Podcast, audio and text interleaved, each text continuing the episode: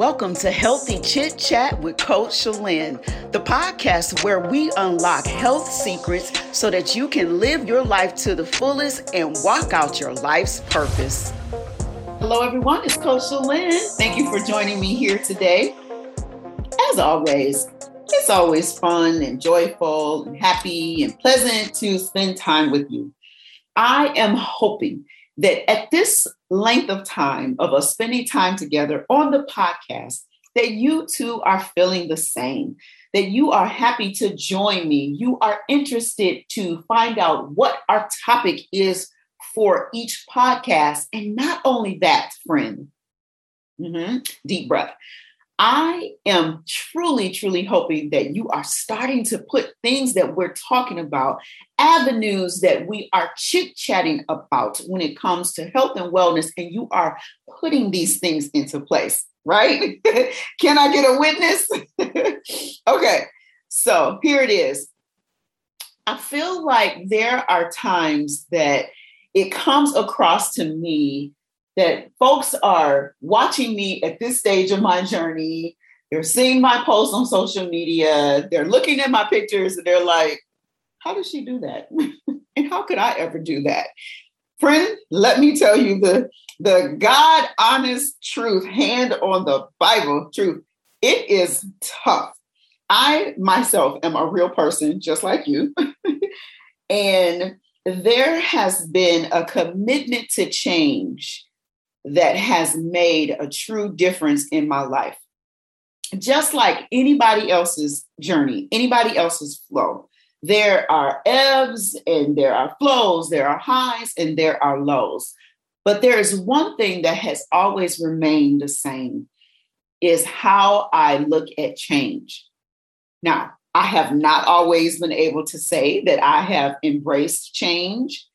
I grew up in the type of lifestyle where there really was a lot of change. There were, you know, things changed, plans changed, atmosphere changed, living conditions changed, uh, just so many things. And I realized that at a younger age, I really didn't embrace change well. But that was because I did not fully understand that change is actually healthy. It can be, really, that change is necessary. Right? And even in our fast-paced world right now, where we live in, you know, where we are living, put it that way, we can't help it. Change is going to happen. It is a part of life. I think that if anything, we have to be able to understand how change fits in and how we can adapt. Now, here's, here's the biggest thing. Ooh, and thinking about change when it comes to health and wellness, hmm. we have to always remember that we have to adapt. We have to adapt. We have to embrace. We have to be committed. We need to understand why. And it's imperative that we learn to do those things so that you don't get to a place that you're stopping, when you don't get to a place of throwing up your hands and giving up. So let me take you through a scenario of what I've recently been through outside of just health and wellness. So as you know, you are connecting with me in uh, typically in a virtual space.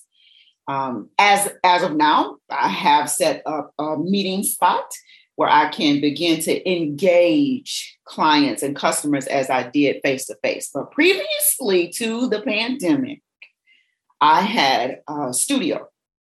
Things were going well, you know, able to um, connect with people, had a rhythm of nutritional sessions, personal training sessions, like everything was moving full steam ahead. Enter pandemic. Interchange. What? No studio? Huh? Where's all the people? What? I'm virtual now? Huh? And through the midst of all of that, and in the midst of all of that, I found that I was able to roll with it. Best English I have for you. I was able to roll with it and really adjust and embrace those changes. while embracing those changes, I learned more about my character. I learned what areas even I need to improve in, where I have loopholes, even in my patience level sometimes. I learned how to recommit to my affirmations. I learned to learn how to listen to my customers, clients, as they were going through changes as well. So I'm hoping that you can see how committing to change is not a bad thing, right? How, how have I been able to do this? Well, as I just mentioned, it's really just the commitment to understanding what change is and what's the place that it holds in my life, okay? If we are not able to fully commit to change, then what would potentially happen is that we don't give ourselves room to uh, fully blossom, fully develop, move further than the point of where we are at that time. One of the quotes that I love, and it's anonymous, it says, "The best things to come are to those who never give up." And I love that. I love that. And that's something that really propels me forward. Um, I, I just, I feel like with the amount of information that I'm giving you, with, with putting things in front of you for you to decide what maybe you need to work on, what do you need to embrace, what do you need to turn your back to, the, I'm giving you a huge opportunity to really decide how do you deal with change, and really for you to take an introspective look and to determine what is your commitment to change. One of the main things that I also really love in my commitment to change, and I'm okay with tooting my own horn because I know it's necessary. it's, it's great.